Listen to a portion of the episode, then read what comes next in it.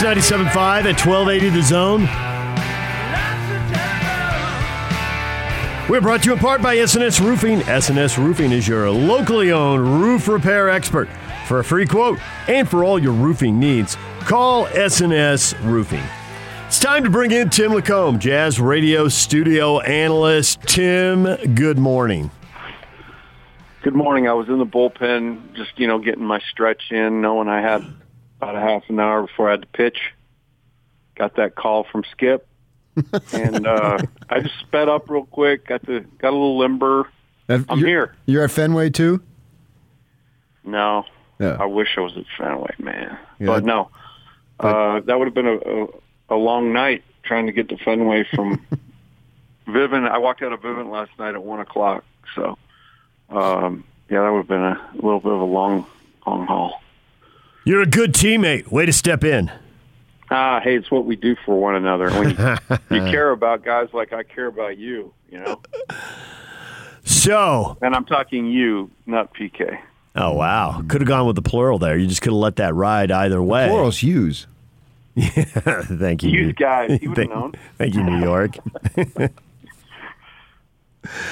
so uh, PK put up on Facebook. It is the the question of the day.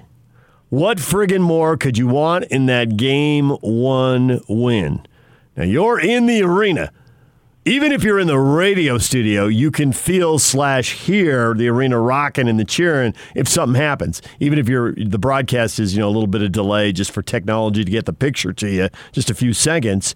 Uh, you know the shot went in before you see the shot go in. So you're feeling the passion regardless of whether you go inside the arena or you stay in the radio studio. So you got all that. You got all your basketball knowledge as a former BYU assistant coach and Rick Majerus' staff. What friggin' more could you have wanted in that game one win from either perspective?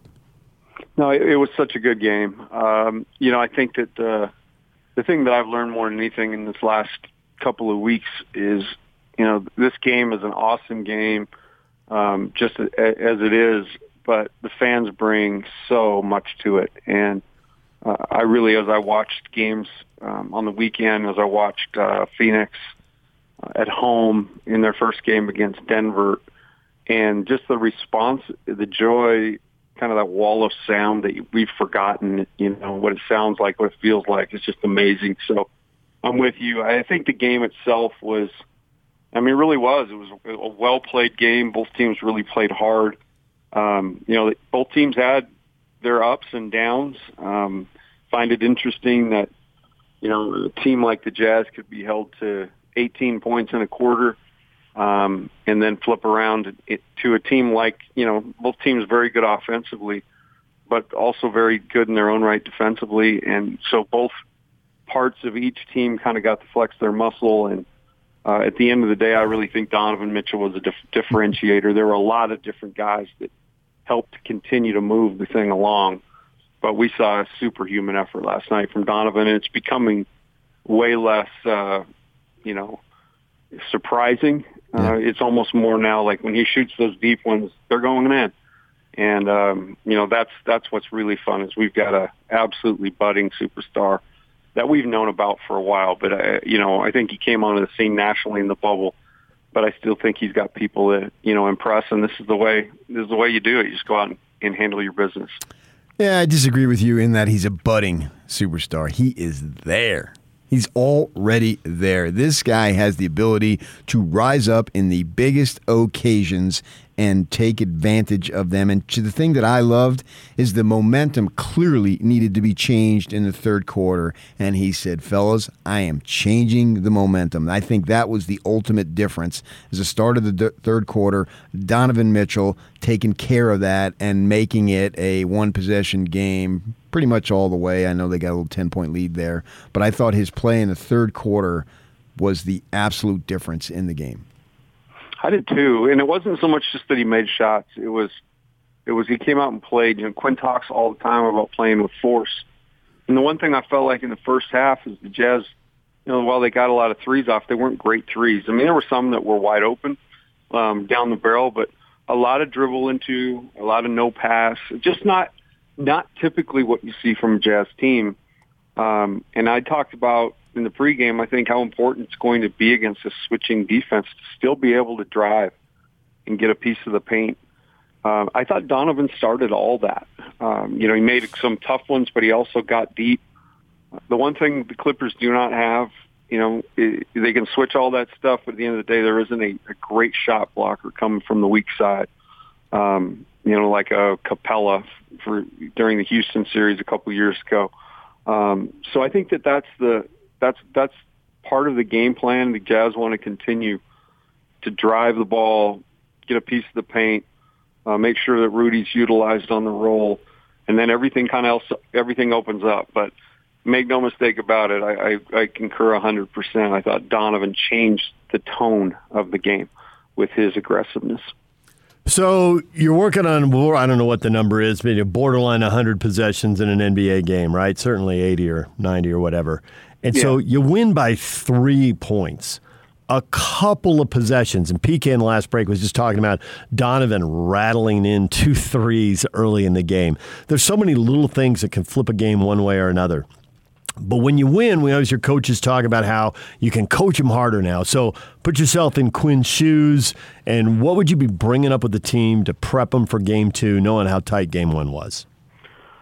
Well, what, what I found interesting is I actually think that the preparation was done prior. Um, you know, in that Memphis series early on, uh, the Jazz did not rebound the ball well. I thought that they were maybe you know, I guess no maybe about it. Memphis in the beginning of that series was the aggressor. They were the first ones to lose balls. They made plays, uh, you know, hustle plays. That was the Jazz last night. Um, I feel like what kept that game to 13 points, even with 20 straight misses, um, was the Jazz. Uh, they were the first ones on the floor. They were diving out of bounds. They were saving balls, you know, to teammates and there were so many plays that stand out. But I thought Royce O'Neale in the first part of the game just doing his job, right, going to the offensive glass with reckless abandon. Two fouls on Kawhi, and Kawhi gets two fouls early like that, has to sit, and when he does come back, you know, just a little bit less aggressive. Those are the little things. It's the little body shots, I guess, if you liken it to boxing um, you know, the way Bojan anticipated and ran through the outlet pass uh, and was able to steal that thing and go to the corner and bang that three, you know, huge momentum play. Um, Rudy keeping balls alive, you know, Georges Niang, I remember him diving on the floor for a loose ball. So just those types of things are the things I'd learn if I were Quinn. Like, hey, this game did not go perfect. Um, a lot of it is stuff we can fix and did address at halftime and played better offensively in the second half. But I had no issue with the way the Jazz guarded. I thought they were totally engaged. And you talk about the swings and the fact that it ends up a three-point game. Um, you know, Rudy sealed it with that block at the end. But if you go back and look, the Jazz really did, just by hustling, being tough, they really did get a bunch of points on their side because of that attitude. So put yourself in the position of Ty Lue and the Clippers. Uh, you gather today and you work on stuff. What are you looking for? What is your message to them? As you, re- if you were Ty Lue, you review the film, and then as you present that to the players, what would it be? You know, they probably coming out of a game like that um, feel a little bit shell shocked. That's another. I mean, it was Luka Doncic type numbers, you know, that he put on them multiple times during that Dallas series. Um, one thing Ty Lue's been great at uh, is making adjustments. I think you know the way that he adjusted his lineup in that first series, you know, on the fly after two losses was pretty impressive. Uh, I still think that there's going to be a place in this series for Pat Beverley on the Clippers side because of what Donovan did last night. Um, you know, Pat's a guy who really prides himself on on sticking to somebody, becoming a nuisance. So whatever the plan is for game two, it's going to have a lot to do with Donovan. You, um, you may see on a high pick, pick and roll, maybe some traps to get the ball out of his hand, much like you saw with, with Curry. Um, but I think that's probably the place I'd go if I were Ty because you can watch all the film. You can see all the stuff I talked about. But it was what you said, PK. It's you're right. It's not budding superstar. It's a superstar that is really having his way in the playoffs and has really ramped it up even to another level. And that's what the special ones do. So I would imagine that's where that plan and, and any kind of tweak to the game plan has to come in. I'm sure we all get asked, you know, what worries about the Clippers? What do the Jazz have to watch out for? And stars have such an outside, outsized impact in the NBA playoffs. In the last series, Kawhi Leonard averaged 32 points on 62% shooting, 43% from three, 90 at the line. He's averaging eight boards and four and a half assists for the entire series. I mean, it was outrageously fantastic. Just put the cape on and carry the team for seven games offensively. Not surprising, he had 23 points and seven boards. I mean, those are still good numbers, but they're not the mega numbers he had in the last series. And obviously, the Jazz are a better series than a better defensive team than Dallas by a wide margin. Should we expect Kawhi Leonard to put up massive numbers as the series goes on?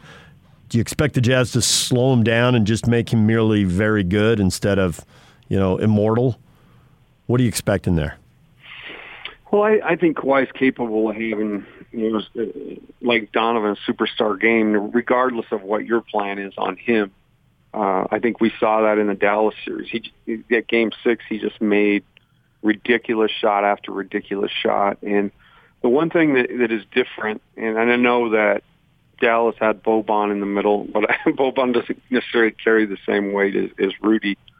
Um, Rudy does change Kawhi's game a little bit. The, the three and a half foot, four footers um, become, you know, 10 footers, and he just does not get as deep. There were multiple times where he and George uh, in transition or, you know, a ball screen or just on a drive turned corner saw Gobert and retreated. And so I think there's an area of the floor that – is Rudy's area, and that's going to be kind of the battle for Kawhi to see how deep he can get, what what he can do. The one thing I wouldn't put it past him is he'll he will have some good games, some really good games. I think this was this was a good game. I think he's going to have better games. Um, you know, fatigue's got to be a little bit of an issue.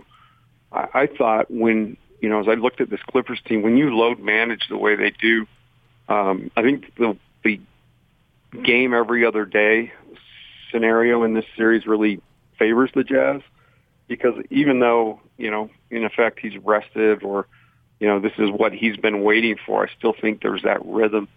Um, and when you're, you know, that, so that's the piece that I think is going to be interesting just from a, a high level. But Kawhi's, he's a phenomenal player. I mean, you, you got to put him up there with, you know, you talk about the greats in the game today. I think he's there um, he's definitely kind of found himself in that Dallas series, and this team started playing with a better purpose. Um, but yeah, he he is affected. He and PG are affected big time by by Rudy, and it's, it's stark com- a contrast to what they were able to do in the Dallas series, where they really kind of got to the rim at will. Um, and how about Faves bowing his neck last night and stepping up and, and uh, making a huge impact in the third quarter? So the the bigs for the Jazz were great last night. So we're having a discussion about Paul George and the crowd chanting overrated, and my radio partner thinks that well maybe you're poking the bear, uh, waking a sleeping giant. My thought is that if Paul George is worried about that, that's going to compound his shooting woes and all that stuff. Although, obviously, when they were chanting that, and DJ's uh, assertion that he played really well in the last few minutes and was uh, great. But as far as worrying about that stuff, getting into someone's head and all that stuff, where do you come down on?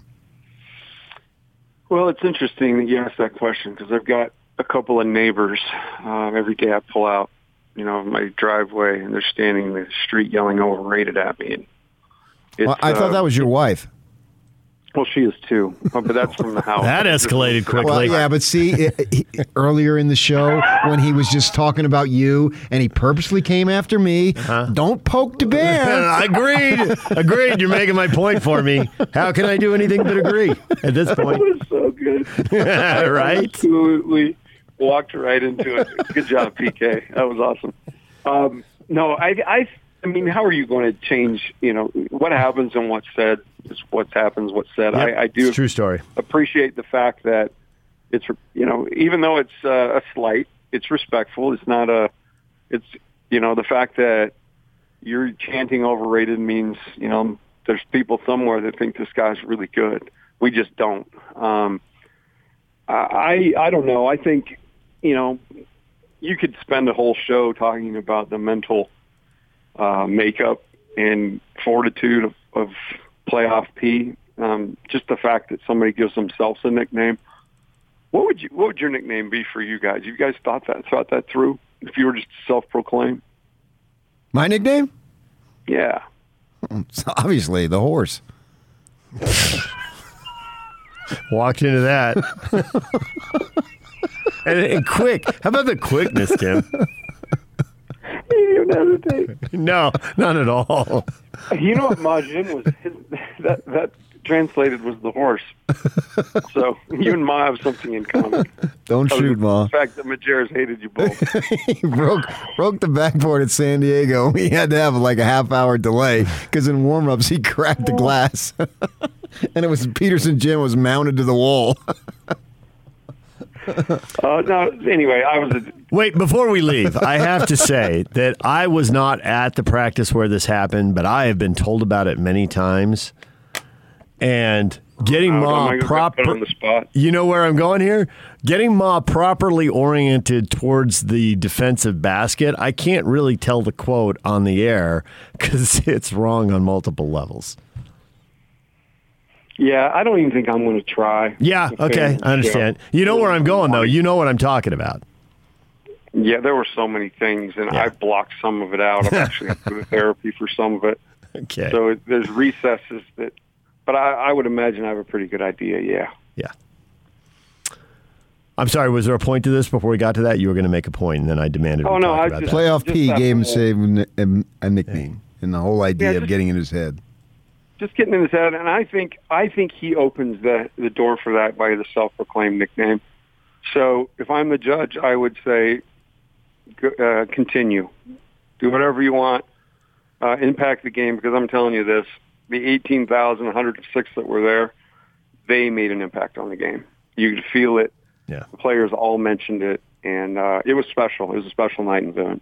I do think though that, and and actually it was Jeff Hornacek who said this, but uh, w- watching games after he said it, I, I could really see what he was talking about.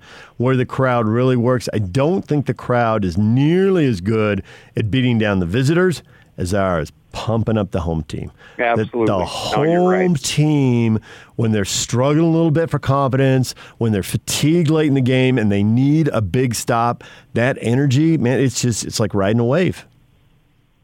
Yeah, and you saw after big shots, you know, like Bojan, that dagger he hit over Kennard, um, as Locke would say, right in Luke Kennard's face.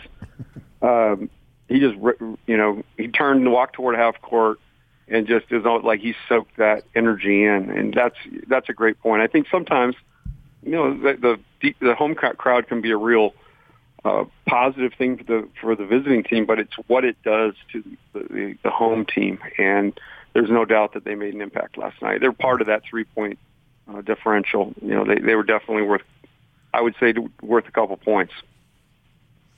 Tim, we appreciate the time. Thanks for warming up in the pen in a hurry. You bet. I just had to get to pitches quicker. There you go. Yak had me on a stopwatch, and we did good. there you go. All right, thanks. And we will have Joe Ingles coming up next. DJ and PK, The Warehouse, bringing you DJ and PK. Join Hans and Scotty G Friday at The Warehouse from 10 to 2. Price is so low, it'll blow your mind. Boom!